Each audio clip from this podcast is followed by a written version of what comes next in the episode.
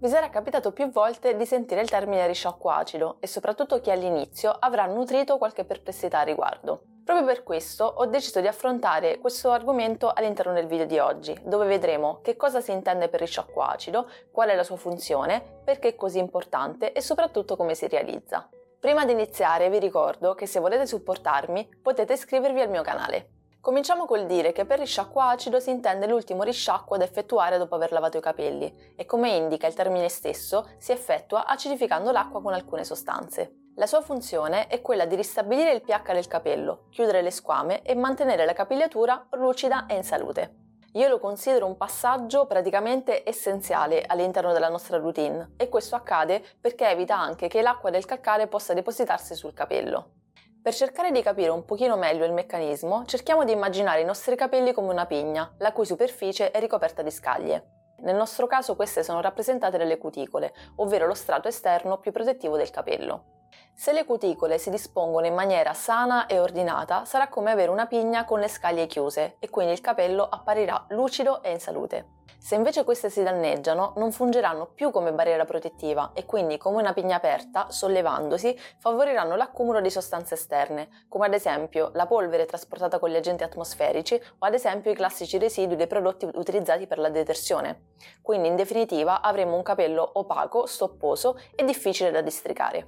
Ecco perché abbiamo bisogno del risciacquo acido che chiudendo le cuticole dona lucentezza e vitalità al capello.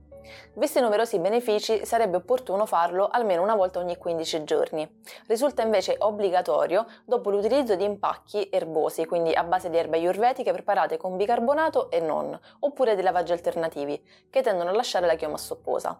Questo accade infatti perché per poter rilasciare le loro proprietà hanno bisogno di penetrare proprio all'interno del capello. Veniamo adesso a noi e vediamo come si prepara. Generalmente si usa l'aceto di mele, ma va bene anche quello di vino. Possiamo utilizzare un cucchiaio di aceto ogni litro d'acqua. Le proporzioni in questo caso sono molto importanti perché se eccedete con l'aceto il risultato sarà opposto e quindi avrete la chioma ancora più stopposa. Chiaramente per le dosi andate un po' ad occhio, dipende anche dalla lunghezza della vostra chioma. Un altro elemento molto utilizzato è anche il succo di limone, in questo caso però si tratta di un elemento più acido, quindi bisogna ridurre un pochettino le dosi. Per questo vi consiglio uno o due cucchiaini di succo di limone ogni litro d'acqua. Poi abbiamo l'acido citrico, che generalmente si trova in tutti quei negozi o siti che forniscono materie prime per l'autoproduzione cosmetica. In questo caso occorre essere molto precisi per evitare un sovradosaggio. Basterà la punta di un coltello di acido citrico da diluire in un litro d'acqua. Misceliamo tutto quanto e possiamo applicarlo come ultimo risciacquo sui capelli.